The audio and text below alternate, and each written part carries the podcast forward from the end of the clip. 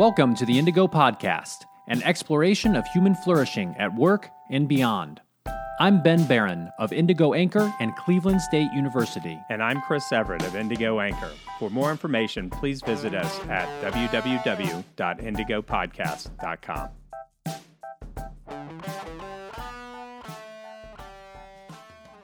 All right, so today we're talking with Neil Shortland, and we're going to focus on decision making. That's right. It's going to be a great episode. Thanks so much to prior Indigo podcast guest Matt Crane for recommending Neil. This is going to be fantastic. So, what are we going to talk about here today, Chris? All right. So, well, we decided to talk about decisions.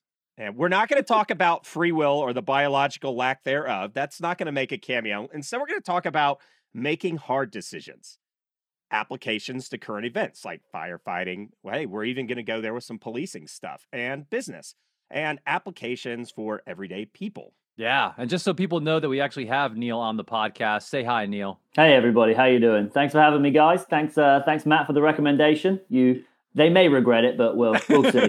we'll see. Yeah, thanks so much. So let me properly introduce Neil because he is one cool guy.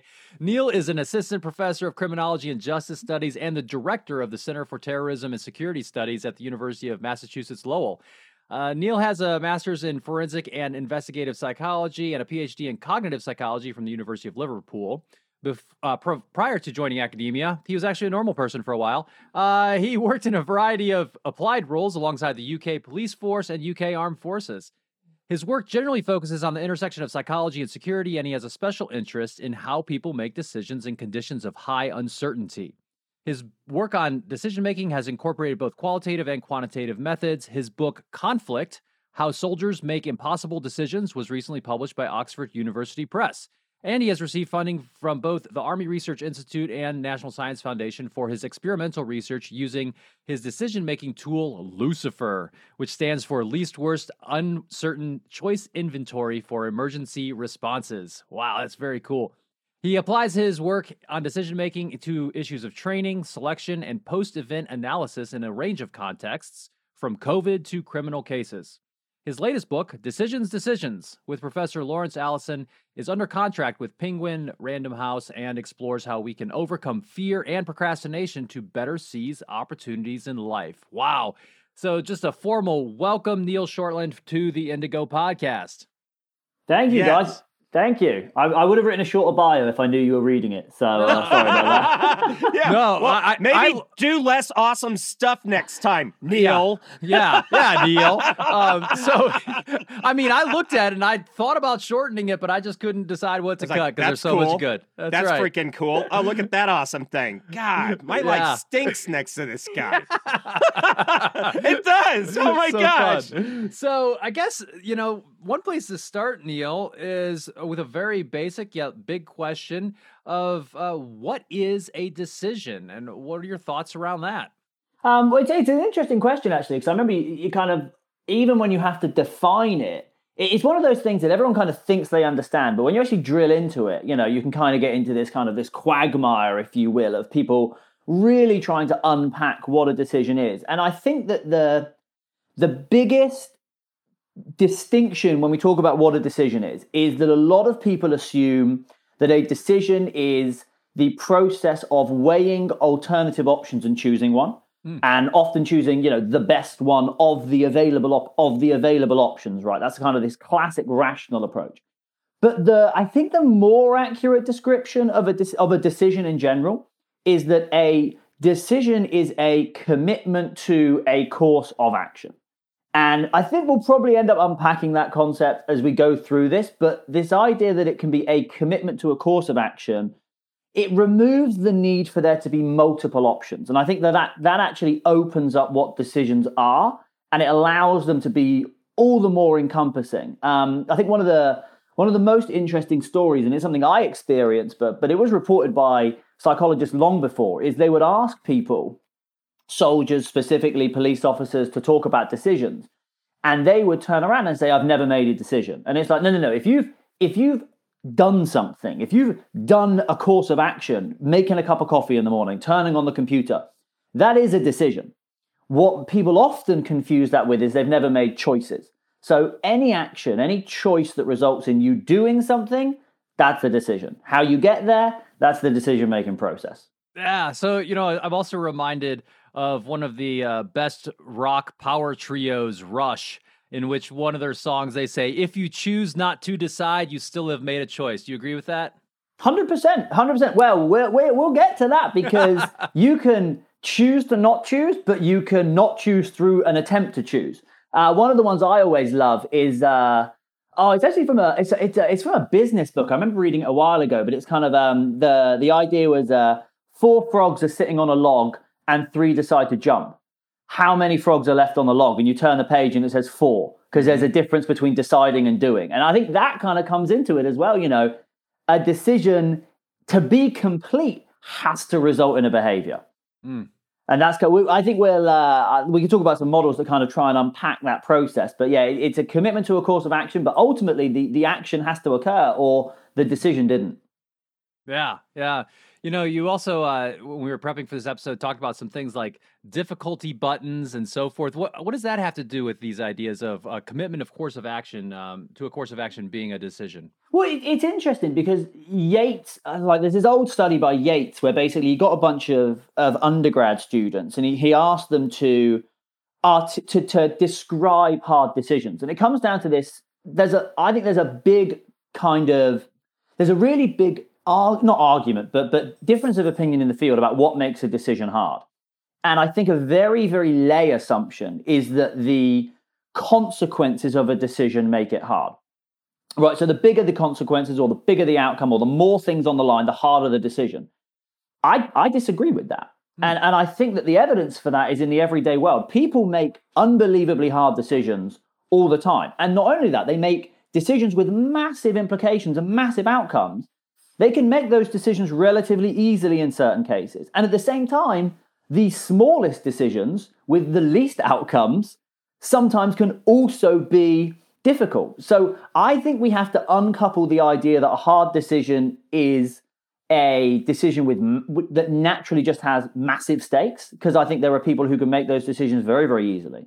And then you get into this kind of this more complex view of kind of what makes decisions hard. And I think if you look at kind of the real world and i think we reflect on our own lives you know some of the difficulty we call them difficulty buttons you know kind of uncertainty so not knowing what's going on multiple people being involved that's another classic one. There's a one of the the activities we always do in trainings uh, myself and, and, laurence alison who i work a lot with um, uh, and we, we we use this kind of hypothetical bomb example right? So imagine you're you're staring at a bomb. The bomb has two wires blue and red right and you're told that cutting the red wire turns off the bomb. Well, that's not a hard choice, right? Red yeah. wire, bomb. Right? Okay? it, it's easy. I wish it was, I'm, I'm, sure anyone who diffuses bombs wishes it was like this. Right? but then you add in two different variables, right? So the first one I'm going to say is cutting the blue wire or the red wire diffuses the bomb. Now that's made it more uncertain, right? So all we've done there is we've added in uh, task uncertainty. You're not quite sure what the right course of action is. The next step you can take is you can basically say cutting the red wire or the blue wire may or may not diffuse the bomb. So now you have task uncertainty and outcome uncertainty. Now that immediately makes it incredibly more complicated and incredibly much, much harder. And then what you can do is you can obviously move the bomb to, you know, in research, there was some neuroscience research we did it where you move the bomb to different places by a school or in a car park and it, it makes it more complicated. But when it comes to what makes them difficult, what makes decisions difficult, I think it comes down to those two things. What am I meant to do?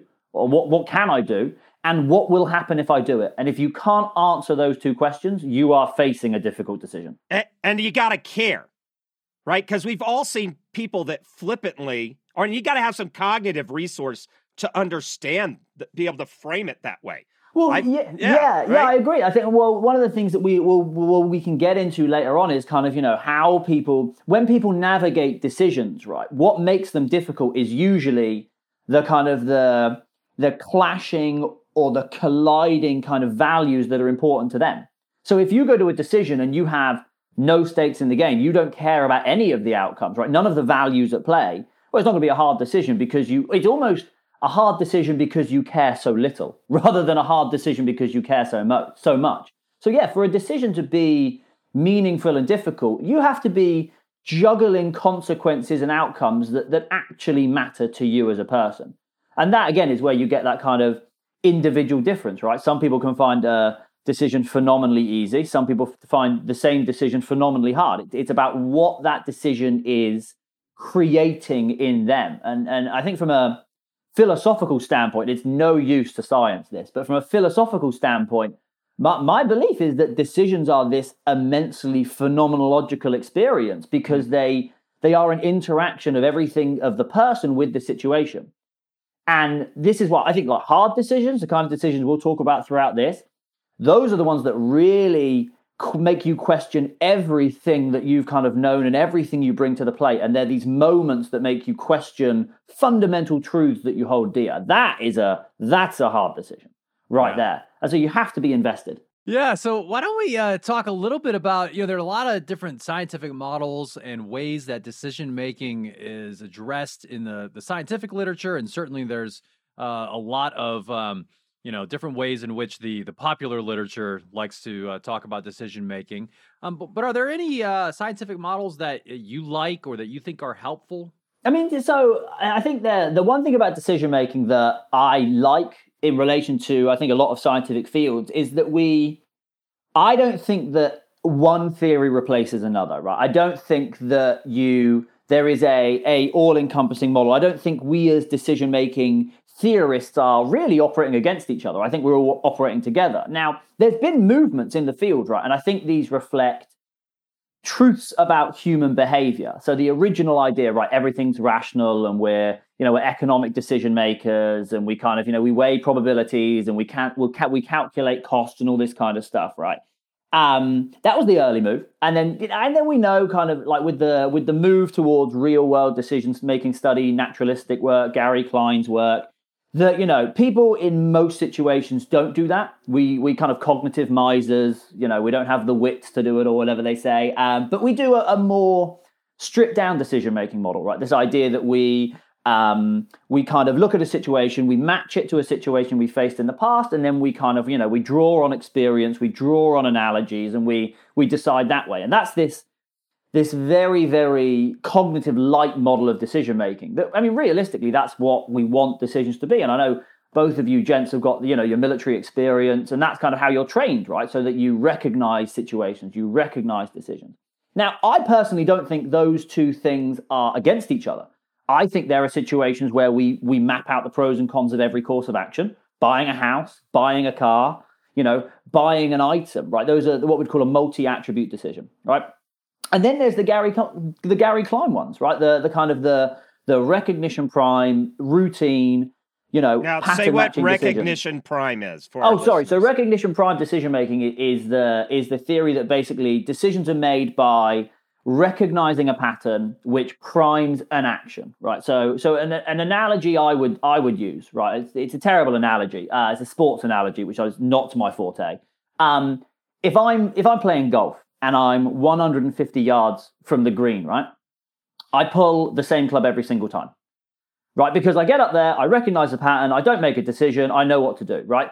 The same thing if you're an army officer, if you're a police officer, if you're a fire officer, you recognize the situation, you have a primed, locked and loaded response ready. Does it work? Yes, apply it. So instead of doing multiple courses of action, instead of thinking, shall I do A, B, C, or D, you think, right, this situation calls for A. Last time I faced this situation, I did A. Can I do A? Yes, right, let's do A. So it's, it's a single model, right? Now, where I studied decision making is actually slightly different to that. And it's because we kind of, I've always said, you know, like Gary Klein can have 95% of decisions. Gary Klein can have 99% of decisions. I have a little 1% over here, right? it's these decisions called uh, least worst decisions, which are these situations that we face where they're novel, you haven't really faced them before, they don't perfectly match your training, and you are presented with two courses of action, right? And those you have no idea one, which course of action is better, because both could be bad, both could be good. And two, you don't really have any experience to help you of this specific situation. So if we take my little area, right, my little 1%, these, these high stakes, unique, novel, least worst decisions. There are, I think, three theories that we need to, I think, hold in our minds in order to kind of understand this little area, right? And the first is what uh, it's Lipshitz and Strauss. They basically call it the trimodal model of decision making. And what they basically said, and it links to that definition I gave you earlier, right? This this idea that there are that a decision is a commitment to a course of action. But that means that based on your commitment, as in how much you already think you know what you're going to do, a decision can be experienced very, very differently. And they basically say there are three different types. One is where you have, you're basically, you know what you're going to do because other things are telling you what to do, right? You know that you, um, you know your choice because policy tells you, because all of a social norm tells you right? So if you're a if you're a soldier, if you're a police officer, right, and, and, a certain action happens, there is a policy that tells you if this happens, you will do A, right? That is the first kind of decision. You don't actually have to think. You just almost defer your decision to the policy, to the law, to the social norm, and that's how you you you guide your action. The second is is what he calls reassessment, which is you you basically come to a decision already knowing what you want to do because you're you're already committed to it. In this situation, I do this, right? That's it's basically recognition prime, right? So the question isn't what do I do? The question is, I want to do this. Is there any reason I shouldn't? Right? Wake up in the morning, go to the kettle. I want to make a cup of coffee. I do it every single morning. Is there any reason that today I shouldn't make a cup of coffee? Right? That's what you have to almost convince yourself not to make the decision you want to make. And then the last kind, so try three different forms. The last kind of decision is the really the fun one is what he calls choice, which is where you have no previous commitment to, and there are two options in front of you. So you don't know you you don't know if you want to do A or B. You're equally attracted or unattracted to both. You have no experience to help you, and there's no policy to dictate. Now you're facing a decision because the thing about choice is that in choosing A, you sacrifice B. In choosing B, you sacrifice A. That is that is where the psychology comes in because not only do you have to convince yourself that you want A, you have to convince yourself that you don't want anything associated with B. So so the the big meaty one that's at the heart of most difficult decisions is choice. Pre-exit two options and you have no commitment to either. The second theory uh, I'll, I'll, try and make the theory slightly shorter than the last one. Now, the second theory is one called uh, it's called the Safe T model, and it was designed by uh, Laurence Alison, Claudia van den Heuvel back in 2012. Now, it's it's it's basically a a phase based model of how you make decisions, right? So, so the idea is simply right: situational awareness, what's going on, plan formulation, what can I do, plan execution, let's go do it, team learning, what did we learn? Right? That, that's not the innovation, right? They, they basically looked at how people make decisions and built the model. But what the Safe T model does, and then it comes down to your point earlier, is it identifies the ways in which you can fall off the rails when making a decision. Now, it was around 2003, and uh, a guy called Anderson wrote a paper called The Psychology of Doing Nothing. And basically, he said that we're phenomenal at studying decisions, right? How people make decisions we are really bad at studying how people don't make decisions and how people fail to make decisions.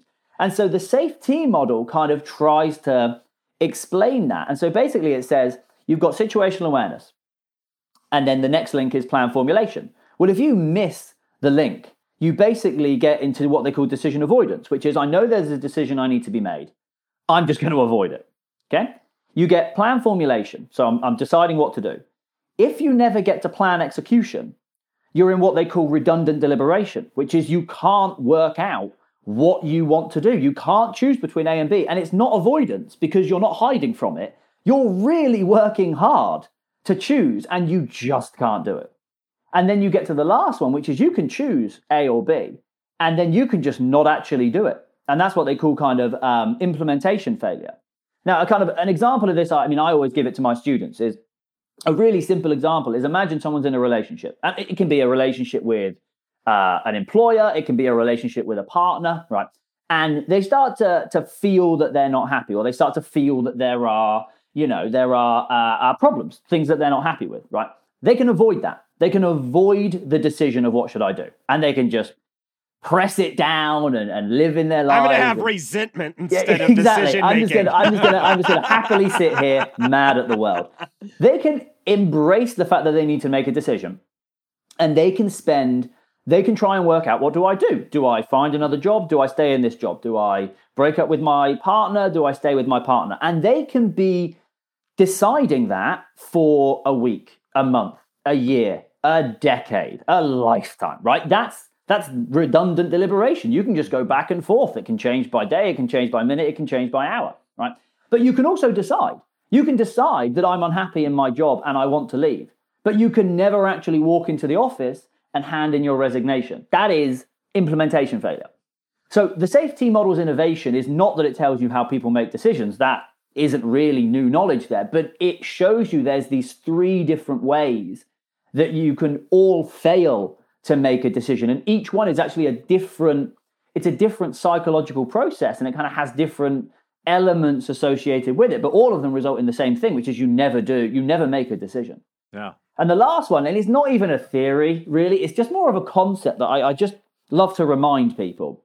And basically it's this this argument that the there is a kind of an arms race for energy going on in the body and the brain, our, our cognitive muscle working to make decisions, the more complicated the decision, the harder the brain needs to work. But what that means is that the less blood the brain has, or the less nutrients, or less like the, the harder it's going to, or the worse it's going to be in terms of making decisions.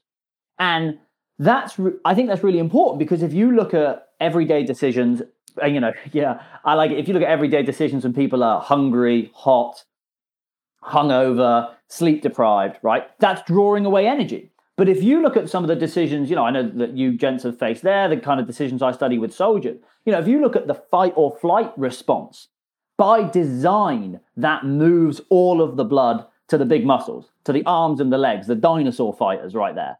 Hmm. Because back in evolutionary times, you didn't need advanced, complex cognitive processes to fight a dinosaur. You had to run.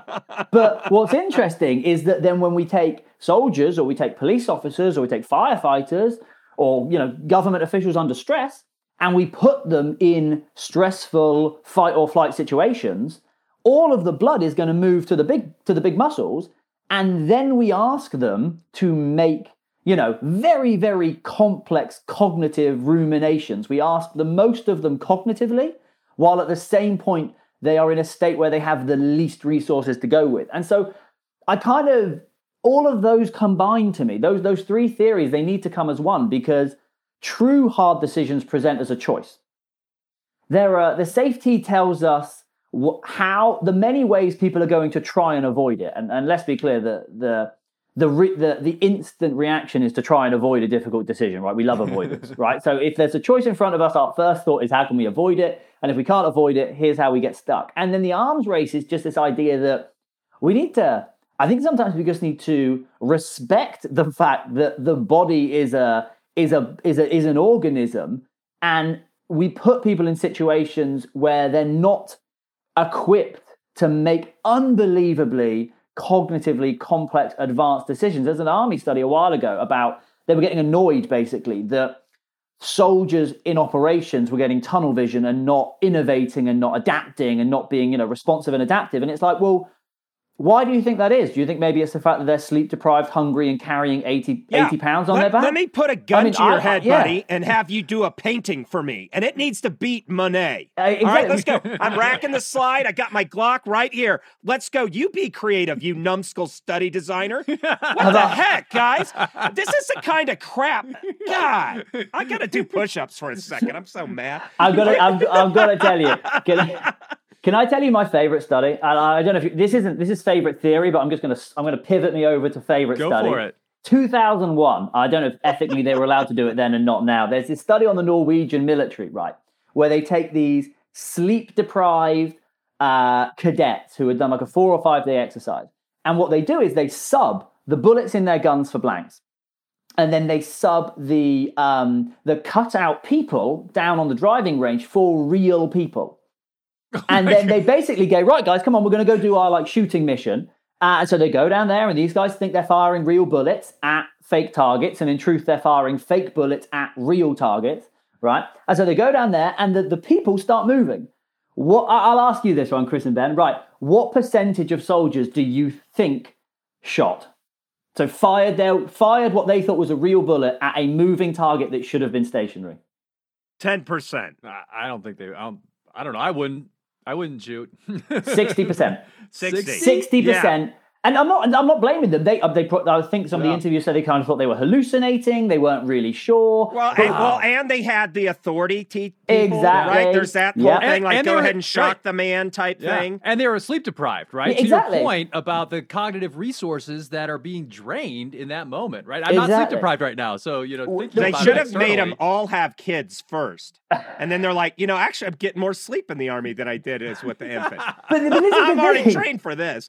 but when- we talk about decisions, right, it, it, it's always in the extremes, right? When you look at soldiers, you know, the Right, sleep yeah. deprivation they go through, the the load they carry, the the nutritional aspects. It's always in the extremes over there. But you take that down to a uh, a business level decision, and it's like you your decision making can be really negatively impacted by you having a few hours less sleep. You know, you having you know not eating properly, you making de- decisions before lunch versus after lunch, and it's just an awareness that decision making and how that process works is governed physiologically as much as psychologically. And one of the things that I feel we see a lot is people assume a, a psychological independence from physiological independence. They view this double dissociation. It doesn't matter what you're doing in the real world, what the situation is, your brain should be working almost in a vacuum. And the reason I kind of just like the arms race just is, as a concept is that, that they're, they're two combined things. You know, they're two combined things. The same way you'd say, you know, never go take a test for, never go take a college test hungover and hungry, right? Or don't get people to go make extreme complex decisions while they're, you know, physiologically depleted. Or at least if they are physiologically depleted, appreciate that when you try and understand the decisions that they made and why they, you know, they operated in certain ways. So it's, it, that to me, it's just such a, a fundamental concept that's so often forgotten. This idea that the body really dictates our behavior first. Yeah, Yeah. no, that's phenomenal. Hey, what one question that I had that I was just thinking about as you were describing this is I'm curious to know what you kind of think about the idea of intuition and you know the uh, gut feelings. I'm thinking of um, Gerd uh, Gigerenzer's work. He wrote a book called Gut Feelings, talking about you know the, the the role of intuition, how actually it can be helpful in certain circumstances, that kind of thing. And I don't know if that ties it, maybe that goes directly back to the recognition prime model or um, something else. But what what are, what are your thoughts about the, the role of in- intuition in making decisions? Well, I think I think it's a really interesting point. Now, I definitely think um, so. In terms of Gerd's work with kind of with the recognition prime stuff, yeah, I mean, I 100% think that you know you can not cognitively process a full situation and yet react. And I think that that actually, you know, that probably helps with some of these decisions that are, you know, meant to be super quick. You know, a lot of decision making is about time, right? And a lot of the the high stakes decision making, especially in an operational environment, it's about making decisions quickly, quickly and lightly.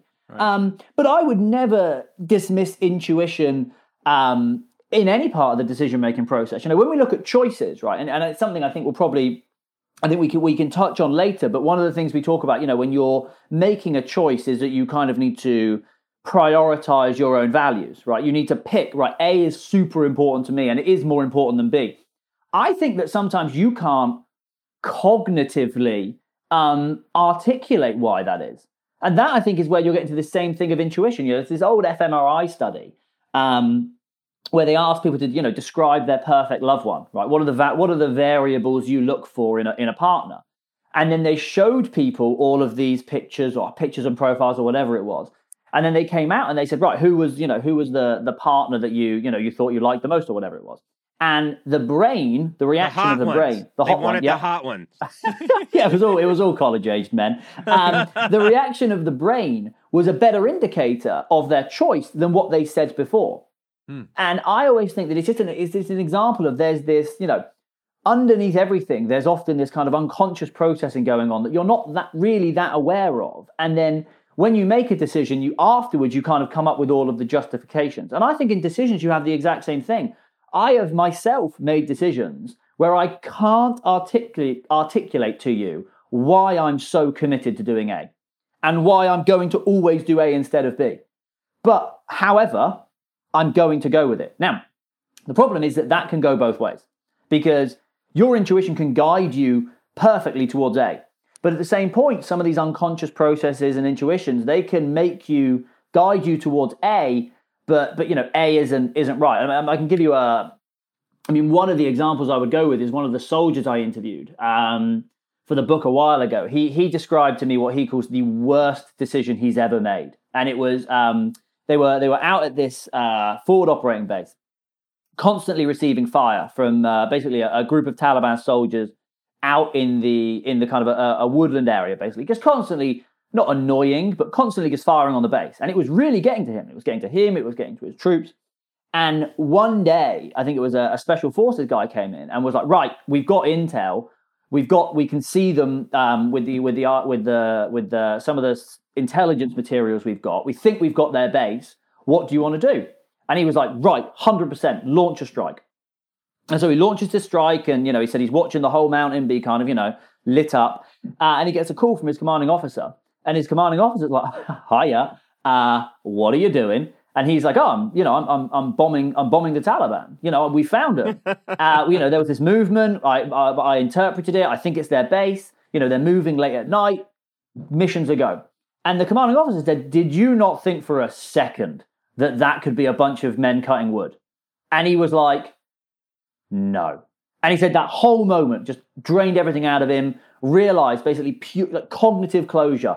All of his intuitions led him down this path to to commitment to this action. And only when someone told him afterwards did he realize, you know, um, that, he, that he basically just, just followed this gut intuition of, I'm annoyed, I want them, you know, I really want to get these guys. And that just led him down this path. And he's, he, I'm, like, this isn't my interpretation. He's open about this. He says, you know, worst decision I've ever made. He, he told me he almost resigned because of it. You know, the, in the end, they went and did a battle damage assessment, and it actually was the it was the Taliban. He actually got them, but he was so upset in his own process that you know he told me he um he did you know courses afterwards and just like studied his own personality studied his own decision making all to try and work out how he'd got it so wrong in this wow. in this one decision. So i don't take intuition out of anything. I think it can be sometimes we we can't explain why we're committed to something. At the same time sometimes we can follow intuition you know too far and, and we can get to expertise later and kind of talk about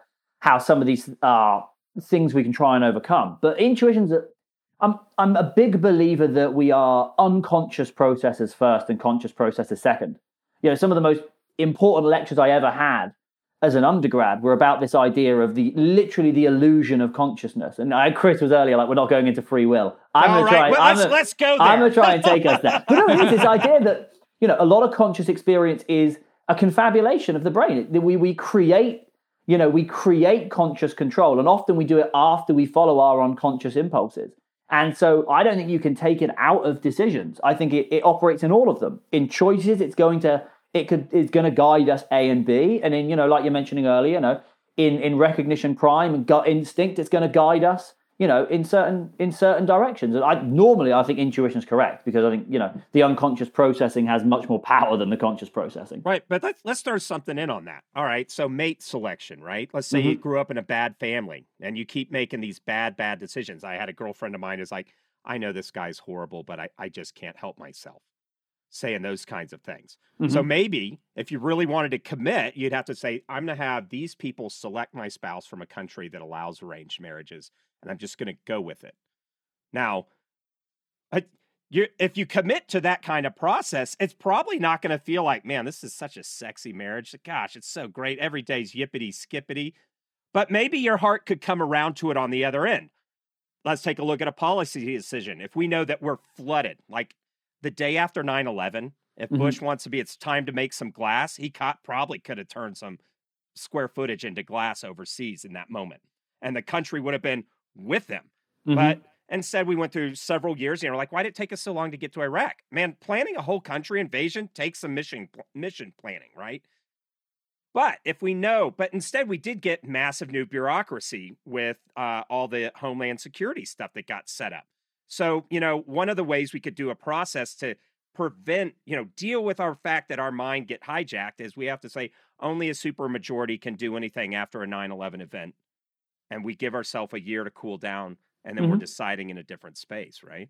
Well, I, I think one of the points about that, Chris, that I, I really like is is that I think a lot of I, I think a lot of the things we do in life are designed to stop us to, to avoid the need to make decisions right and, I, and but okay so going back to trimodal trimodal there's choice is really the tough one and we don't want them like i don't want to spend all of my day having to make choices because they're tiring and they're tough and i have to convince myself and it makes me work hard and i don't have any guidance. I don't want choices. I want an easy life. I want a life where i either know what i'm going to do or someone's telling me what i want to do.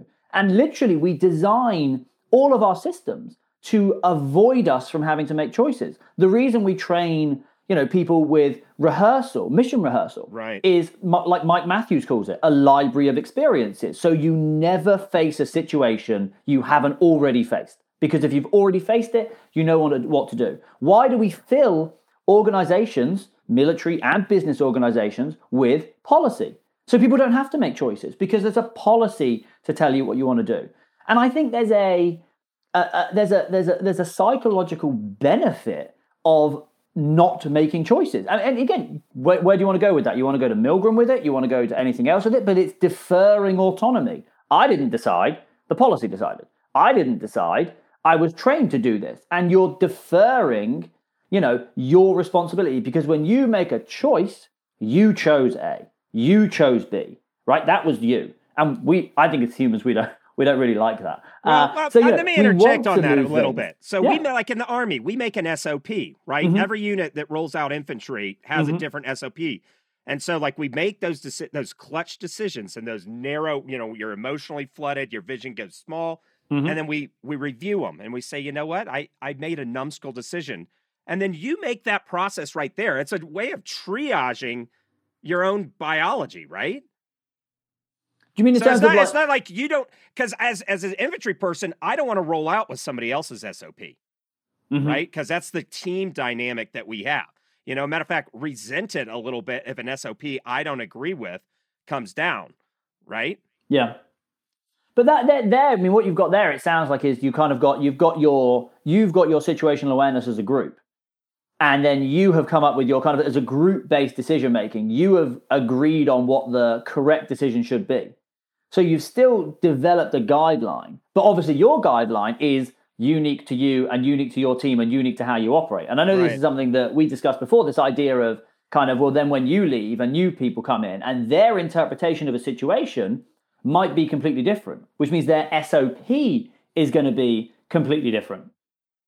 And Yeah, so that's what I'm, you're getting what I'm saying is like it's it's this idea of hey, I don't know how to necessarily do nationwide mission planning, so I'm going to have some experts think about this, so I don't make an uh, either uninformed decision Mhm. or an emotional decision, right? Like, like what would you tell to somebody who keeps picking the wrong mate based on some kind of emotional wiring, yet wants to be in a relationship with somebody? Like, I mean, some version of Ooh, somebody else decides and you, uh, but you're deciding to c- submit yourself to that, right?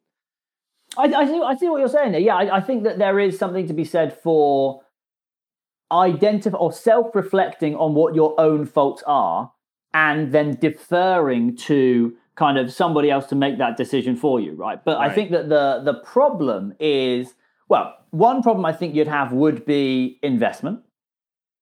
So I think that if you if you fully defer everything, and then uh, it's, okay, so if you go to a, it's an interesting point. If you go to some of our other work, and I like this is very unrelated, is on um, is on uh, kind of how interpersonal interaction, right? And what you basically get to is the fundamental essence of human behavior is autonomy. And so if you look at studies where they put monkeys in cages versus studies where the dog walk, uh, sorry, where the monkey goes into the cage itself, they're both they're both in, they're in the same cage. Their reaction is so much more distressed and so much more emotional if they've been put in the cage, and it's because they didn't have the autonomy Right. to choose their outcome. I have the same thing. I've got a, a puppy here. I have to try and make the puppy think that it chose to go to the pen to go to bed. Because if I pick him up and put him in the pen to go to bed, he's not going to sleep for two hours. So I do think that when it comes to decisions, it's this interesting balance. I literally realize I've contradicted myself, but no, there- there's this interesting there's fundamental kind of challenge there of we like feeling like we have autonomy. Like we like to feel that we choose things. We don't like our lives being chosen for us. But at the same point, we also really don't actually like making choices that often because it is all on us. And I think that comes down, I mean, the difference there is going to be this idea of accountability, right? How accountable are you going to be for your actions? Now, with your relationship dilemma or relationship example, what are the what are the costs of repeated failed relationships? I mean, not that. I mean, if you talk do, to a lot of my if you do guy all, friends, all of they're life, completely broke. yeah, there's a, there can be a big fiscal cost, but it's not. It's not the same degree of accountability as you know if you make a decision in a job-related realm and the accountability is you know termination of service or the lives of others and things. Hmm. So I think it that's probably a nuance there in terms of like we can go and make poor personal decisions routinely. And if the consequences aren't as drastic and as real, it's probably you're more likely to continue the behavior. I think in an employment based world where the accountability and the outcomes is so high, that's where things get a lot more murky, I think, and a lot more kind of, I think that's where probably more likely to, to um, embrace avoidance. And I think as a business, you've got to think about this. So, one of the things I think about SOPs specifically is businesses have, okay, let's go to the Afghan, let's go to the Afghan war, right? Mhm. The, they have a national uh, war strategy, if you will, which is this is how we want the war to go, right? And McChrystal can come in and he can literally change the whole strategy from, you know, I want all decisions to be around hunting insurgents and, you know, a, a counterterrorism operation to I want all decisions to reflect a fundamental respect for the civilian population and counterinsurgency principles. So that is supposed to bleed its way down through all decisions that are made all the way down to the, the, the, everyday patrol. Any decision you make down on patrol should reflect this overarching, you know, General Stanley McChrystal's one decision that he made at the top.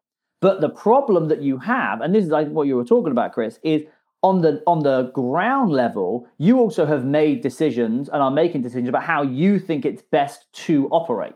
Mhm. So you have to balance bottom up decision making where you're benefiting from your experiences, how you know your group works, how you know your village works, how you know you can achieve the things you need to do, and this top level directive of we need everything to kind of in unity all be in accord with this overarching decision that we've made. Yeah. Yeah, yeah, I know, and uh, there, there's definitely um, plenty of room there for uh, disagreement and for misalignment and and everything in between. So, um, you know, one thing we had talked about, and I think it'd be interesting to explore a little bit too, in terms of hard decisions out there, are some of the decisions that have to get made in, uh, for example, police and the fire service and those types of arenas. Um, what are some things maybe that you uh, you have seen, or maybe some of these ideas that we can apply to those situations? I mean, I think if you look at the most, I think the the the clear decision that we're seeing, I mean, at least that is at the forefront of the public consciousness, right? Is this kind of, I think, this use of force decision, Mm. and I think there's, I mean, so as a as a as a UK person, you know, obviously this is not something that I've grown up surrounded by, but I mean, since being in America now eight years, you know, it's it's a pretty constant source of of discussion, and when, whenever you tell anyone you study decisions, one of the ones that they bring to the fore almost is you know this well what do you think about you know police shootings and police use of force? Now i think studying it or looking at it externally i think the the first point that i would make is that when it comes to high uncertainty decision making you do have to be able to separate process from outcome there's the, I mean, there's origin, origin, the original work in, uh, I think it was 1998, uh, or Orasanu, 1998, studied the NASA pilots. And she, she wrote it in a paper she wrote there, you know, when it comes to, you know, these kind of decisions, good, good outcomes are as much about luck as they are about good decision making. Right. And, and uh, right. And this comes down, it's at And least, people right. judge on that all the time. In politics, it's like, Mhm. well, that president had a bad outcome. Well, what if his decisions were between bad, horrible, and gosh darn awful? exactly. And You also, know, yeah. he doesn't know and this, this is this is why least worst decisions are least worst and we all face them you don't know what happens if you do a if you do a okay let's go with a police shooting example right so one option is that you, and I'm going to I'm going to strip down the decision to a binary: use force, don't use force. I think the more complicated argument here is actually there are alternative courses of act. Potentially, could there be alternative courses of action that don't make it this binary decision? I think that's a that's actually the, the, the discussion that should be had. But let's go with it's a binary decision, right? If you choose to shoot, there are two options. One, you saved your life and the life of your fellow police officers because the person was going to do violence. Option two, the person was not going to do violence and you have harmed and hurt a civilian who had who posed no threat of harm. They are two realistic outcomes if you choose option A. If you choose option B, the uh, the outcomes are either A that uh, so option B being don't do anything. A that you are harmed and your fellow troops are your fellow uh, officers are harmed, or B that no harm comes to anybody and the individual was not going to do any harm anyway and everything's okay. And that that manifests in the police, but I've studied that in the military. I've interviewed tons of soldiers who have faced very very similar decisions when operating out as part of the civilian population, right? This basically I don't know what's going to happen, what this person could do. They could do something very, very harmful. This could be something completely benign, and I don't know. Yeah, people so they have don't to make a frame that that framing you did of that decision criteria. When I talk to people about this stuff all the time, because like, oh, you're in the army, weigh yeah. in on this. They don't even frame it that way. Well, let's just lay the options out. Yep, it's, and, it's, and structurally, exactly structurally, if you had to play the odds, like I never want to gamble against the house. That's why I think I went to Vegas once. I thought it was, gosh, this is ridiculous. You know, they're like, oh, the table's hot. Well, statistics aren't hot or cold, buddy. And yeah. so, but when you look at the decision, it's structurally biased towards a violent outcome. It is because you're juggling. Okay, it, it, it, it gets down to I think a very very sacred value, and I mean this this if this is something that the fully needs to be unpacked and um, I mean, we could talk about it, I think, from an organizational standpoint. If an organization has a has a decision that is repeatedly being made that is you know is is is having negative and bad outcomes they need to break down the decision and say what are the two values at play here and if you look at the police decision at the moment one value is protecting the, the police officer themselves and one value is protecting the civilian population you cannot have both at the same time. You can have 60 40 of one or the other. But at some point, you need to put a policy but in at place. At the end of the day, I want to go home.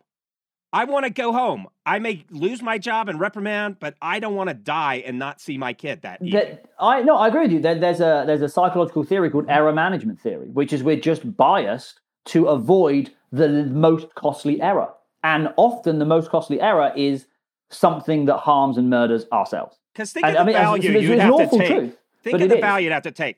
Well, today, I'm I'm just going to get shot today, maybe, to get a friendlier picture for police enforcement. right today, I'm I'm going to do the sacri. I mean, if you're in a firefight with your team in Afghanistan, you might be like, I've got to go get those my buddies who are mm-hmm. bleeding out over there, and I'm going to run across this field getting shot at.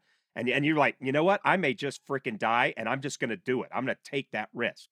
But when you got to go day in and day out, 20, 30 year career as a police officer, you can't have that mindset of, oh, I'm just going to never pull out my gun ever because, like, that's ridiculous, right?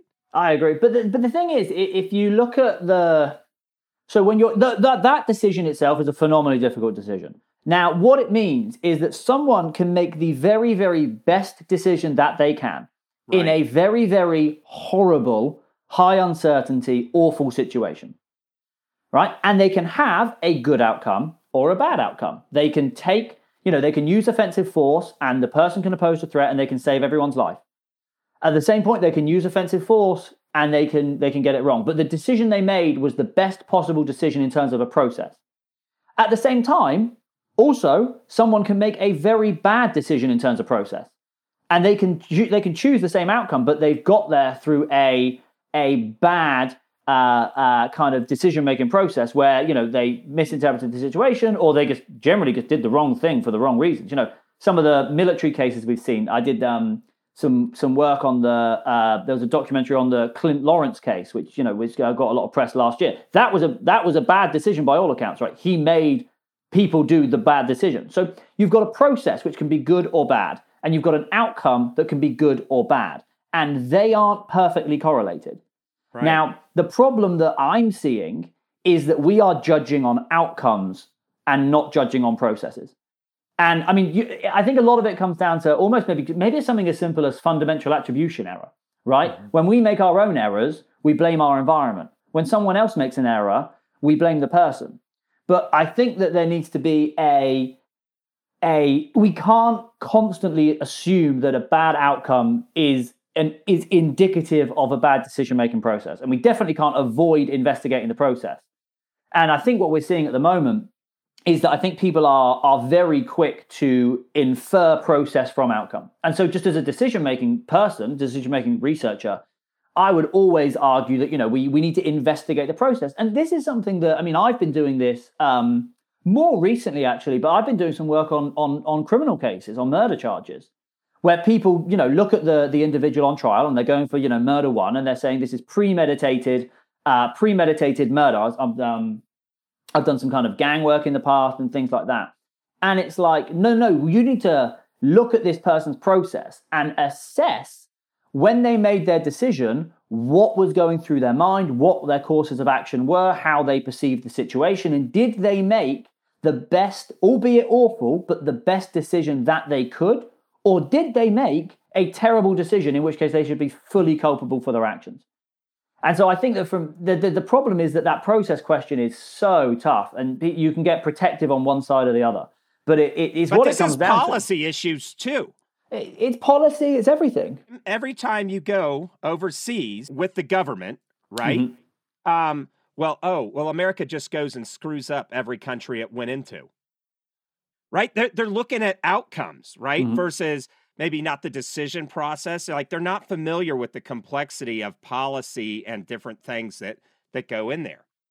But it's another thing as well, and I think that people, I, I, it's just, it's a simple activity, but I think that mapping decisions out in terms of the least worst outcomes from both options it just it shows you how complicated these decisions are one of the if we're going to talk about kind of a policy making decision i think a really interesting one would be kind of intervention in syria you know, actually the one that, if anything, was kind of the the the, the decision not to intervene. Now you map that out, right? So you've got this emerging, um, you've got this emerging kind of uh, group uh, of kind of you know Al Qaeda affiliates, Al Qaeda and Iraq affiliates breaking off, kind of beginning to operate. And the question is, do we go in, you know, do we operate militarily or do we not operate militarily? Well, let's say you operate militarily, right? What are the outcomes? Outcome one, great outcome. You put them down, there's no more issues, and you've, you've controlled kind of or minimized the amount of harm that's being caused in that area. Other outcome, you recreate or redo the early, you know, 1998, you know, Af- uh, Afghan intervention, in which you go in and kind of make things worse, or you know, our, you know, um, Iraq 2003, right? You go in and you almost create the problem that you went in there to solve, and then right. the they get more support from the civilian population and they get bigger and they get more powerful and you've created that right? So acting militarily one great outcome one awful outcome. Let's not act now.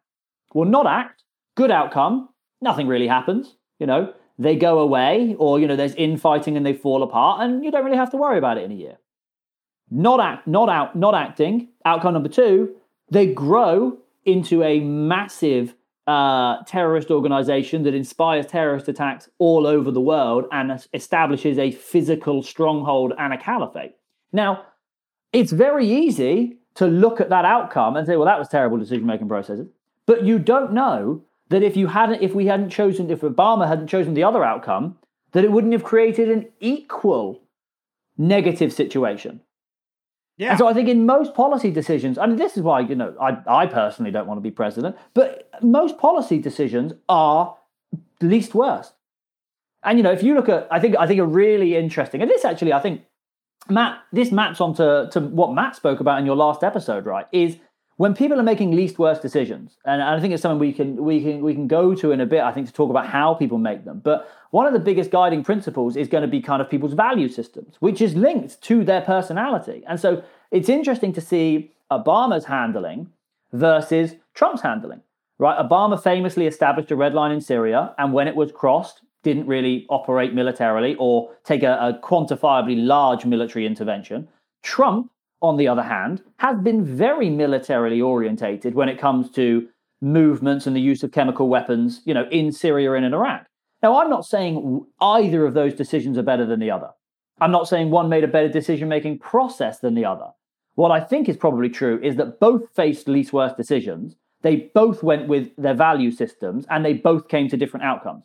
And it is luck and time that will tell us in hindsight who made better decisions. But but the problem is that when we look at when when we are when we have a responsibility to investigate how people make decisions, it's very very easy to get distracted by outcomes at the cost of really investigating their process because their process is done on faith of what the outcomes will be. And that yeah, I say that in I personal don't, I life. don't know what ESPN would have a business model. If that, you know, because everything's about, well, and you get like some lay numbskull, you know, sitting on their couch calling in, hey, I just want to call in about that call. What was that coach thinking?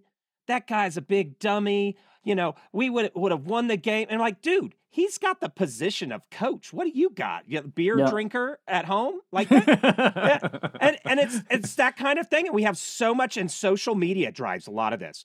Mm-hmm. You know, let's go find out from Joe Listener on the street. Hey, what do you think about that? Well, wait, does this guy have any expertise in this kind of stuff? What, Again, what is it, going on? It, it, it's outcome orientated, you know, and it's, it's outcome orientated on steroids, probably with a bit of fundamental attribution error and the human tendency to assume we would have done it better. And so you put all of those things in, and you can get, and you know, it, it's not nice to have your decisions, you know, investigated and questioned by the the wider population because Firstly, least worst decisions usually create a 50 50 split anyway. So 50% of people disagree with you. And then if it has a bad outcome, then that 50% is now, you know, give, is given some view of support that they were right all along. And it, it's one of those problems. But it's interesting because when we look at organizational decision making, police decision making, military decision making, you know, a lot of this stuff, people start to think about this. They start to think about um, this idea of what are people going to say about the decision I made? Not is the decision I made the best possible chance I've got to do the best thing, right? It's what are people going to say if I do this? And what are people going to say if I do this? That's not where you want people to be. You don't want people in, in high stakes situations making decisions on how do I think people are going to judge the decision I made. You want people to make decisions on how can I save the most lives? How can I do the most good? How can I protect the most people? There's a paper. Again, I'm going to bring in my second favorite paper now, but the, the SAFE-T paper that I mentioned earlier, right? The mm-hmm. title mm-hmm. is called How Accountability and Uncertainty Derail Strategic Save Life Decisions. And that's what they found. When people were in uncertainty and feeling highly accountable, as in what's going to happen to me, they stopped thinking about what decision protects the population, what decision brings the best good to this. They started thinking, what decision is the most defensible if it's wrong in the morning? What decision doesn't put me on the front page headlines of the newspapers? Yeah, we've seen that in the army. You know, when we roll outside 100%. the wire, everybody, hey, I'm just going to pump all this decision up, up, up. And then it's, mm-hmm. uh, is it your fault? One, two, three, not it. You know, like, and nobody's focused on, you know, what's the benefit? Or take a look in organizations, the budgeting process.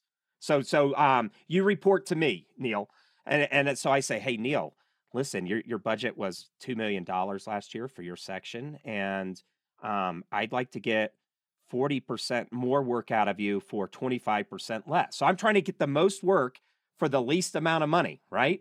And then what do you say to me? You say, oh, well, gee, I want to actually get more money for less work but what's missing here is like, how's this going to help us win in the business space, right? Nobody has the the whole budget process sets up a decision making that's about deal making between individuals rather than pushing the organization strategically forward. No, I, I 100% agree. Uh, but that's the thing. If people are in an organizational culture, I think incentives and I think priorities are some of those things that can not always match what strategically or in the long term is best for the organization. And that's kind of one of the things that I think we've talked about a lot in terms of, you know, how can organizations make better decisions? And it is self-reflecting on what are the cultural variables that people are factoring into their choices? And are they the cultural variables that you want people to be thinking about when they're making these kind of decisions? I mean, like an example I would give is if you were thinking about, uh, you know, like a like a Fortune 500 or some kind of financial firm, right? And they're making all these decisions. Are they thinking about now? You can say as an organization that you want them to be thinking about the the stakeholders, or you want them to be thinking about the the people whose money is invested in these companies. But what if that organizational culture actually encourages making deals and being competitive with the guy next to you to mm-hmm. make sure that you get the promotion or you get that quarterly bonus or whatever it is, right? That is it's those cultural norms and those the most poignant cultural factors. That's what people are going to be thinking about when they start to make their decisions. Now, that's human decision making process. But what you need from an organization is is you need to know what they are and you need to make sure that they all align. We wrote a book in the sorry, a chapter in the book we wrote was on um, conflict team conflict, right? And a lot of it comes from this mismatch of values, right? Your individual values about what you think you should do clash with the organizational values of what the organization thinks you should do. And then if you're put in a, if you're put in a decision and you have on, on one side what you think you should do because what you want to do as a person and what you you know you think you value, and on the other side you have a decision of what you think the organization wants you to do for what the organization values as an organization that is a is a horrible position to be in. I'll give you a, I'll give you a, an example, and this comes down to I mean what I think is one of the more formative decisions of, of, of the soldiers I interviewed. But there was this soldier um, who basically was was uh, operating a forward operating base, and basically he was there was a group of his of, of soldiers up in the mountain uh, being attacked by I think 100 maybe 200 Taliban out there. And they basically asked him to put together, you know, a, a, quick reaction force, so a small group of troops to go up there and help them out, help them repel. So that's exactly what he did. Got the guys together, left the base a bit unprotected, but knew the right decision, went up there and helped them, and uh, and and repelled the Taliban. And then another guy, his senior, comes over to him, and he basically says, you know, right, congrats everyone, thanks. Right, everyone's basically beaten up, no ammo, no food, tired. I want you to now go into those mountains and get me my battle damage assessment, right? How many bodies are there? Because my commander wants me to report how many bodies there were at this battle. And he told me, he said, in a few seconds, he weighed up protecting everyone around him, which is what he as a person felt he's there to do, and what the organization wanted him to do, and the army leader wanted him to do. Completely opposite. He said he weighed it up in about six seconds and he said, I knew I was saying goodbye to my 20 year career and I said, me and everyone on my side are driving back to base. See you later. And that, I mean, the the intestinal fortitude to make that decision, still to this day, I mean, unbelievable. But that is that's from an organizational standpoint, that's not what you want. You don't want people deciding between the value they hold most dear and a value that you as an organization want them to be leveraging because you'll get those situations where people will either A, sacrifice themselves to make the business decision, which will hurt them in the long run, resentment, trauma, whatever it is. It's not, it's not what you want people to be doing. Or B, they'll say two fingers to the organizational culture and they'll make the decision that, that drives them. You know, ideally, you need some kind of alignment. You know, you need people who have a value alignment with what the organization is giving them in order for them to make the decisions that you want them to make. Yeah, this is fantastic. Love all of this, and uh, I think we could probably go on for for hours on this. One thing I'd, I'd like to be able to leave our listeners with are, you know, what what can we take from this research, from what we know about decision making, that can help leaders and everyday folks out there uh, do things a little bit better. I mean, that's a it's a really good question. That's actually what um, it's one of the biggest challenges that that Laurence and I have faced. And I know you mentioned earlier kind of our, our penguin book, but you know, we mm-hmm. the, the picture of that was we wrote conflict how soldiers make impossible decisions. And and you speak to people and everyone's like, Oh, I'm a terrible decision maker. Oh, I'd love I'd love to know more about that. And I mean, I use my own tactics in my own everyday life decisions. I use it to help my friends with their life decisions. So, you know, it, it's I think studying soldiers is great and studying high stakes situations is great, but it's this the beauty of it is if you can understand how soldiers make and police and fire make unbelievably hard decisions in awful situations. Hell, we can help anyone make a decision if we can understand that. You know, it's kind of like the I think I think it's like the fitness world, right? If it trains the if it trains the U.S. Army, it can train any any, any, any everybody loves it, right? Anyone can be trained by it. It's the same with decision, and it's the same with science.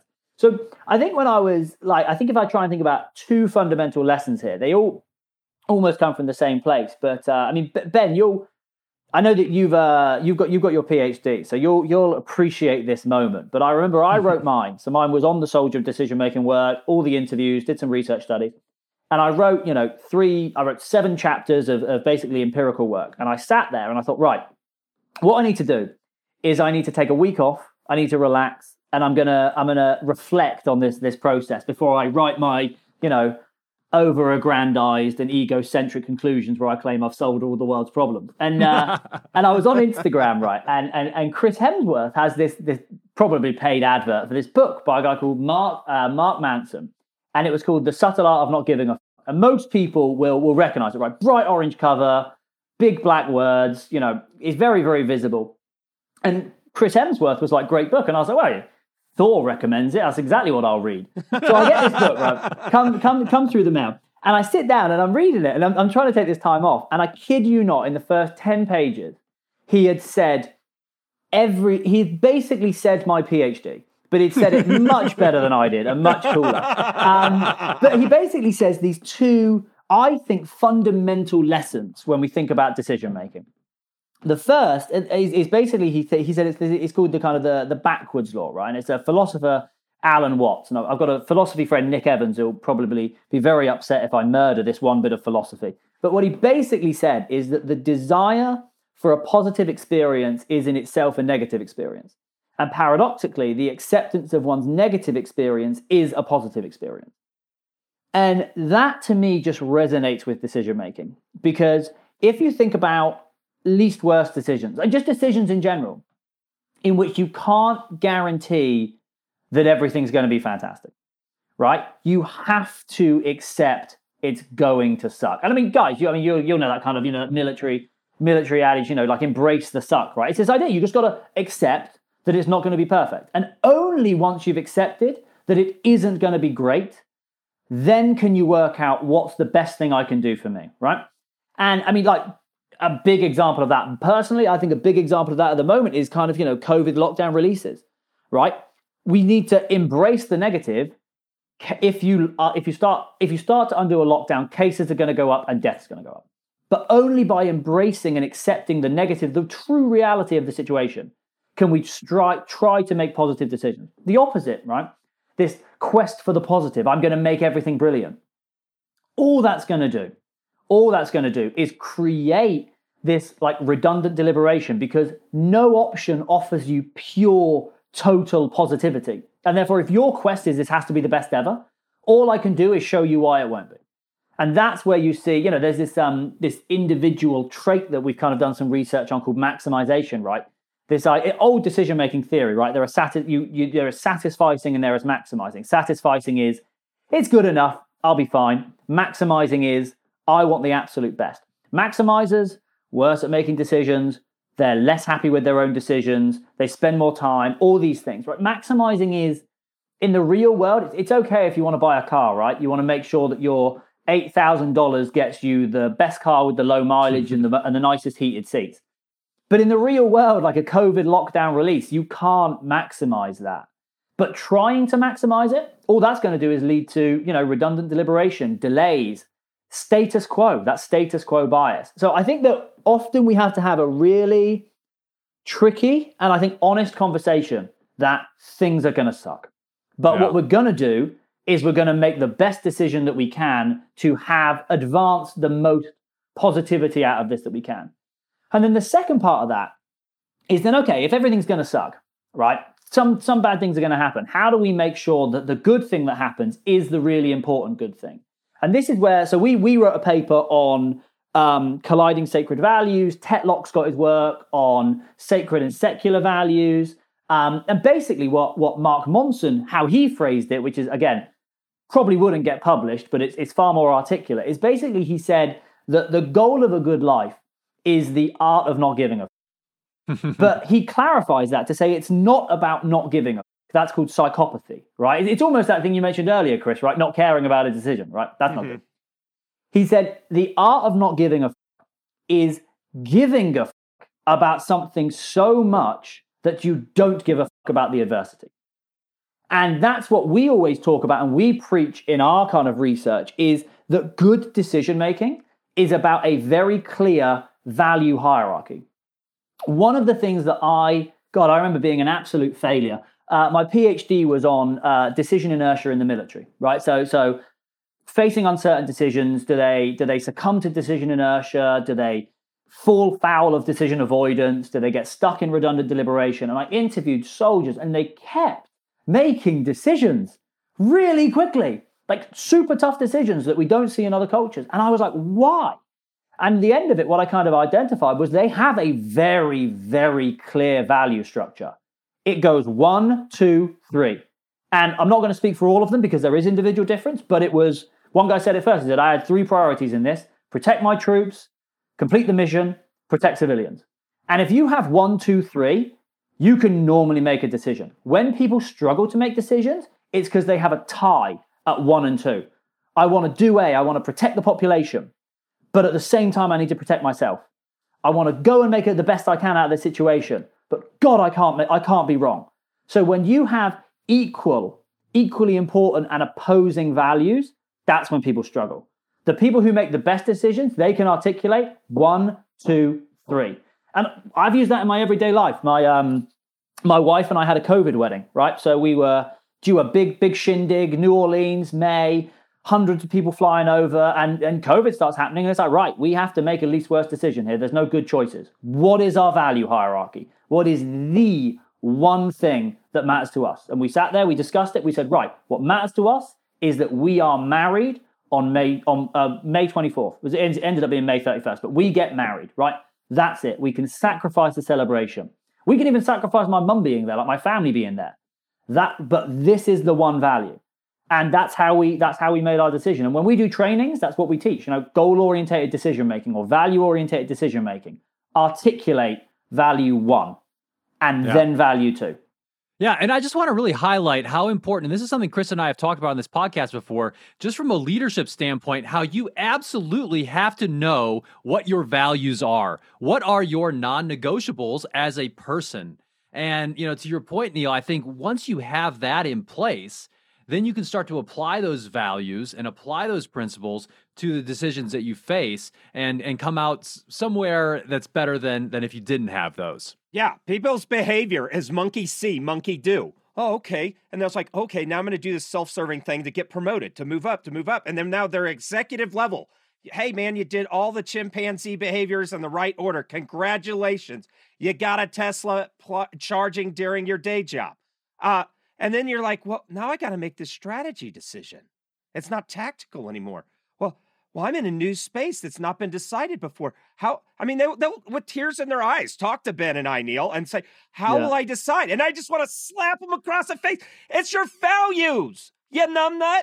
Well, well, well, how do I develop values? I mean, we brought a consultant in and we we've got this plaque on the wall and it says uh, integrity and honesty and happiness, you know, and you're and it's like, dude, you've got to go get a moral education, right? You need to talk, you, you stand on the shoulders of giants with this stuff. There's a bunch of thinkers. Uh, I'm not going to say just, I come out of the Western canon tradition. I love that. I'm not super familiar with some of the stuff out of the East, but like you can, if you don't know what the great books are, you got to get plugged in, guys, because you've worked yourself on out onto a plank of values that you are not equipped.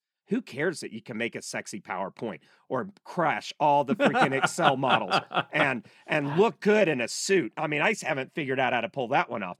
But you got all this stuff, and now your values. And this is what's so great about what Neil's saying as I go on this rant at our listeners, is these values are the way you make decisions that are hard and ambiguity with uncertain outcomes and all that kind of stuff. There's not some like, oh, well, I followed the ABC one, two, three. Because if you're getting to where the cool stuff in life is, and individual relationships, raising your kids, going out being a police officer every day, helming the ship of an enterprise in the business environment, all the cool stuff is out there on the fringe. You know, who wants to say it's like, well, how was your life? Well, I applied all the rules correctly and completely copacetically. I mean, it sounds like, I mean, maybe there's some guy, if there's a guy out there that's lived that way and figured out how to do it and's happy, hey, I'm not raining on your parade, buddy. But a lot of the people that listen to this show are really trying to do mm. something. And and if you want to do something cool, you got to get your ah, your values straight. I, I'm, I'm glad you I'm glad you went on a rant there because I feel like I've been talking a lot this entire time, so I feel like my voice is probably getting monotonous. Well, you're smarter than us too, Yeah, Neil. So No way. but, but, but, but it's interesting because so we actually did this. Um, we started doing this um, work recently. There was, there was a chapter in the book, and then actually Matt and I started writing some work about. One of the things that I noticed was that the that people's these decisions people made, right? These least worst decisions, they always they always had one, and it was it was always very formative to them and their identity. And so we started exploring, you know, well, what happens if these decisions go wrong? What happens if you just make a decision that's against your values? And we got really into a lot of the literature around kind of moral injury in in in um, moral injury in servicemen, and that is defined as a value transgression.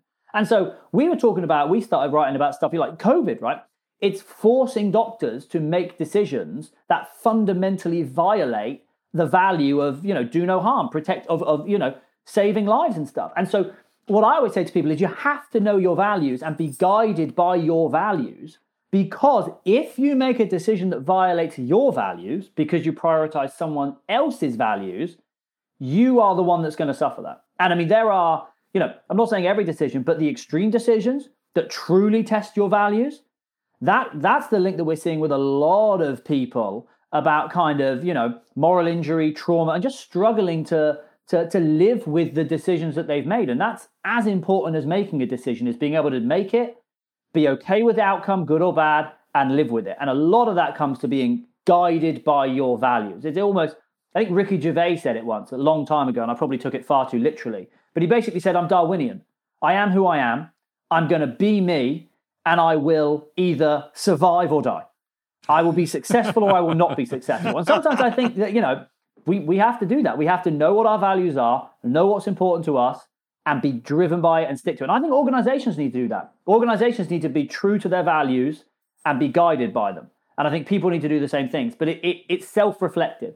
It's in a situation where everything sucks, truly what is the one thing, like you said, Ben, the non negotiable, Chris, the non negotiable. But we have to know that and be clear. And then be be so confident in it that we don't give a fuck about all the adversity that follows because we stuck to the most important thing. Yeah. I run into these guys, these execs, they're hollowed out. And it's because they've just, oh, well, I just went with what the organization that, you know, the survival mentality. And they're Yep. like, why, why do, why does life not have any color or zest to it? Where, where am I? Who am I? Uh, I'm having a midlife crisis, which I'm trying to paper over the hole in my heart with Ferraris and hot babes, you know? And it, it's it's ridiculous and but then some people they just really haven't had this foundational moral education right That- and so you know the humanities wasn't a big part they hadn't thought about or maybe come up through an organization that teaches some morality like say boy scouts or something Mm. like that um and so they're like hey I, there's something here but i need to come up with some values and that soul searching doesn't happen you can't do that in a two hour session at church on Sunday, one Sunday. And you can't do that in a two hour yoga sweat retreat. You can't do it at that peyote sweat lodge. This is a process that has to unfold as you are having that dialogue internally with yourself and reflecting on some situational scenarios to kind of test drive in your mind, you know, doing the work of crisis without the crisis, right? Mhm. Really having your thinking cap on. Well, well, this is we we just wrote a paper um, coming out soon called "Foretellers of Doom," and basically it's that in order in in training you need to train people with you know these rare, unforeseeable. You know, you need to be creative in the challenges that you pose people because the thing about values, I think, often is you don't really know what they are until you violate one. Like you really don't know what truly matters to you until you find out that it truly matters to you. And in order to do that, you need to have experience. You need to, you know, you need to go through the process. And it's one of the things that we talk about in terms of organizational decision making is people practice the RPD stuff a lot. They practice the policy stuff a lot. They don't practice the least worst decisions a lot. So I said, you know, all these soldiers going out there, phenomenal, trained so well. All the all the mission rehearsals, everything down to a T. They have never been trained to make a to make a choice. And so when they're presented with one, they're like, "Oh, this is this is something I don't normally do. How do I do this?" And it's like that's the kind of we need to train people in these skills to face situations where they are juggling things that are all very important to them and a lot of other people. And how do they go through that, identify the most important one, make the decision, defend the decision, and reflect on the decision? Man, I'm so glad you brought up that violation piece because mm. that's part of our practicing. There's no skill like making moral decisions. Like you're not going to bat a thousand, right? You're you're going to miss a couple, yep.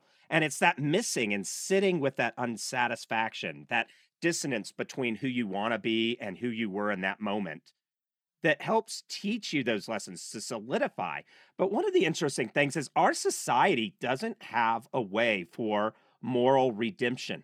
No, not at the moment. Right. And so if somebody's like, I, I biffed it, you know, or they have to gesticulate in such a massive, massive way to get back in social good graces because it's that, like you said, the attribution error, outcomes, all those kinds of things. But if the best literature that man has ever written, humanity's ever written, is like uh, this redemption process, right? Mm-hmm. Like if people are with the Judeo Christian values, that's a whole thing that Christ came so that you might redeem yourself. You, that you've you've actually have this magical forgiveness that allows you to have another at bat. But if we look at it from a pedagogical perspective, everything's about learning, right? Yep. And you're going to make some of these moral failures. But and again, I think from an organizational standpoint, if you know that you're one and done, like if you know that you can you can't you can only make one wrong decision and then it's game over. How much is that going to change your decision making process? Because now you're now you're defensive, right? You're you're always primed to be avoidant. And that was that study I mentioned to you um when we were prepping for this, right? We we recently um did a study with soldiers where we put them in higher levels of command and they got more avoidant. And I, I spoke to it goes against everything from the social psych lit but when I spoke to Laurence about it, he was like, Yeah, I'm not surprised. He was like, All the naturalistic work we do, put people in command and they become more avoidant, they become more error averse. And that that's a cultural thing. That's a fear of a chance for redemption. It's a if I'm wrong, I feel it and it's game over for me. Yeah, that's the whole golden parachute thing for CEOs, yeah. right? Oh, because if you if you flame out, even though you've got a board of directors that you're resonating your decisions with, even though you got all this stuff, they're going to hang you in the public forum. And that's where you're just like, well, since I'll never work again, I need like 5 million bucks to chill out in Aspen for a while, right? Because I'm done. I, I don't yeah. get another CEO at bat unless I start an org on my own. Yeah. Yeah. So when they make their decisions, they're going to be thinking about, right, what decision gets me in the least trouble with the board of directors in the morning? Not maybe what's best for the company, not maybe what's best for the people. What decision puts me at least personal risk? And maybe 90% of the time, that decision is the right decision. But they're 10%, that decision is not going to align with what the right course of action was. Right. And I think that's why I that's why I like studying decisions, to be honest. I think it gets I, I think they're very, very complicated to start to say. I, I, think the idea that there are good and bad decisions, it, it, it opens up a can of worms. I mean, as, as you can see that we've gone on for at least 90 minutes about and i don't think we've got an answer yet so. Right but what so just to summarize so when we we always wrap up our episodes with advice and we're going to talk about organizational advice here in a second but for individuals and for leaders it's the same thing. You got to have some daggone value guys and that's that doesn't come easy if you want great responsibility and a place to live and a place to exist in a psychologically healthy place morals and values that you explore and develop on your own right so awesome. Now let's talk about organization. So if you have a control of an organization or you can shape things and stuff within their culture and that kind of stuff, what do we want to think with this decision making literature? Some implications for organizations that maybe want to do this better or empower their people to. So I, I think from the organizational standpoint, I kind of break it down into I think there's two issues to think about. I think in terms of an applied issue. The first is this idea of culture, right? And and, and reflecting on how does our organizational culture trickle into the decision making process? And so from the some of the early work I did was on kind of the the US Army adaptation around civilian casualties, right? And that had, I think, obviously that had really benevolent intention, right? You know, General Stanley McChrystal, what do we get? What don't we understand? We're not going to win a war if we don't stop killing fucking civilians, right? Great quote. But he basically said it, and then he changed the whole policy, right?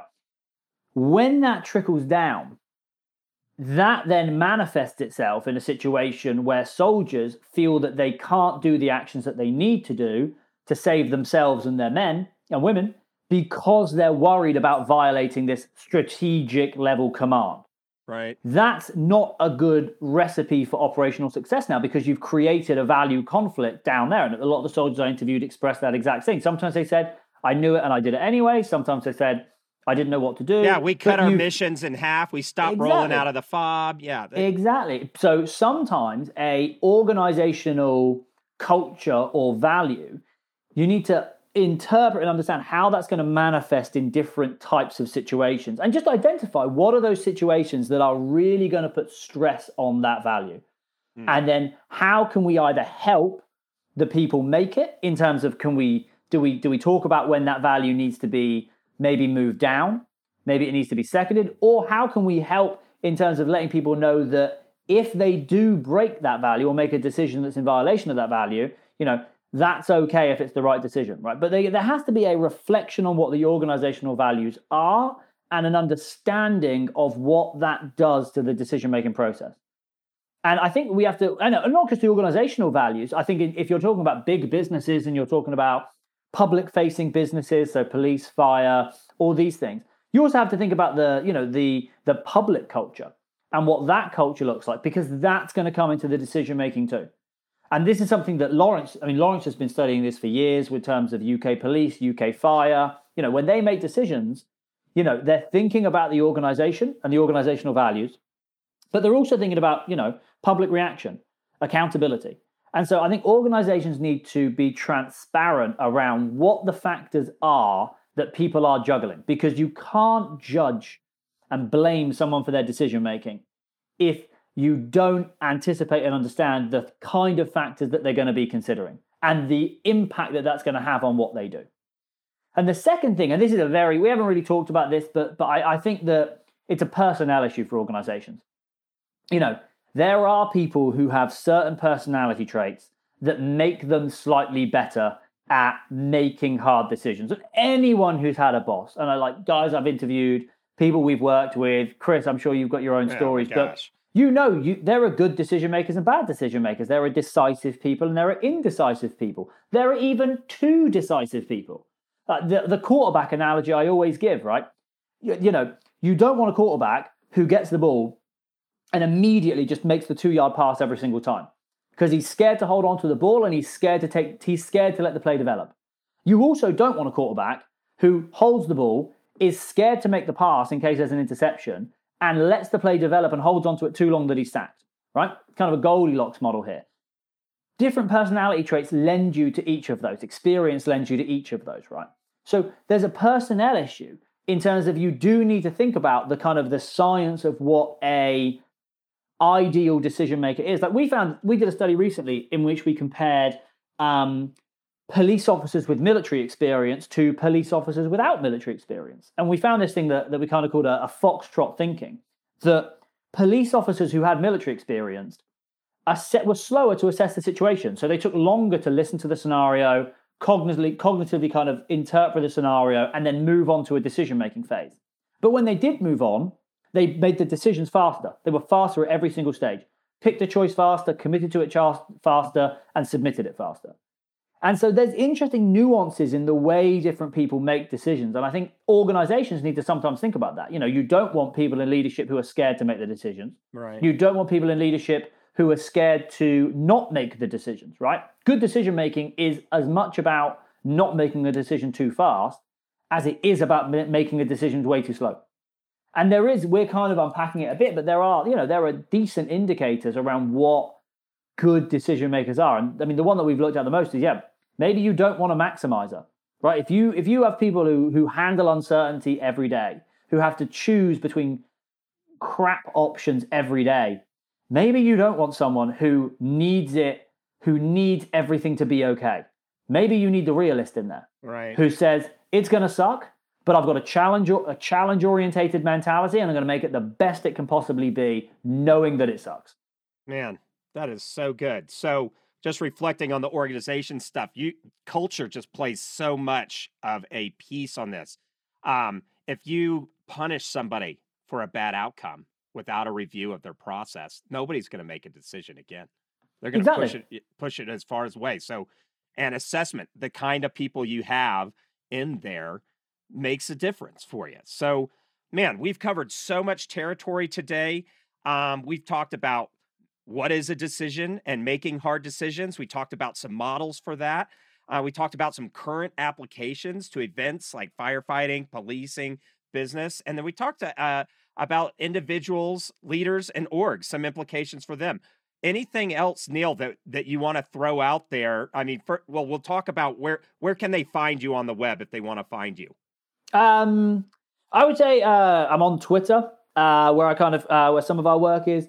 Um, NeilShortland.com. Uh, although I actually need to update that. That be that might be a good place to start. I, I would say if anyone's interested, I'd go on. Um, uh, it's ground-truth.co.uk, and I can give you the link to it. But that's where um, Laurence and I. That's where we put most of our stuff that we do for the kind of the organizations out there. So any of the work we've done for you know real life businesses, you know, where we kind of look at their decision making uh, and, and things like that. And that's kind of our, our kind of applied front. Um, and then I, you know, the if anyone's interested, you know, if you want to read the science of it, you know, I, I, I, the conflict book is the is the favorite thing I've ever written. Um, but in uh, maybe in maybe early next year, you know, Laurence and I are going to be putting out a book for everyone. You know, kind of on on the lessons that we've learned and how anyone from from relationship decisions to business decisions to personal decisions, how you can kind of learn from this and and try and seize opportunities because like I don't I don't say it lightly. Anderson got it right in 2003. We we love avoidance. We love if there's a hard choice, we will we will try everything we can to not make it. And so everyone can just do better and be better if we can overcome those hurdles and actually begin to commit in the face of uncertainty and commit in the face of fear. Excellent. Anything else you want to add that we didn't cover in this episode? God, no, I think I think I think you I think you had you had everything I know.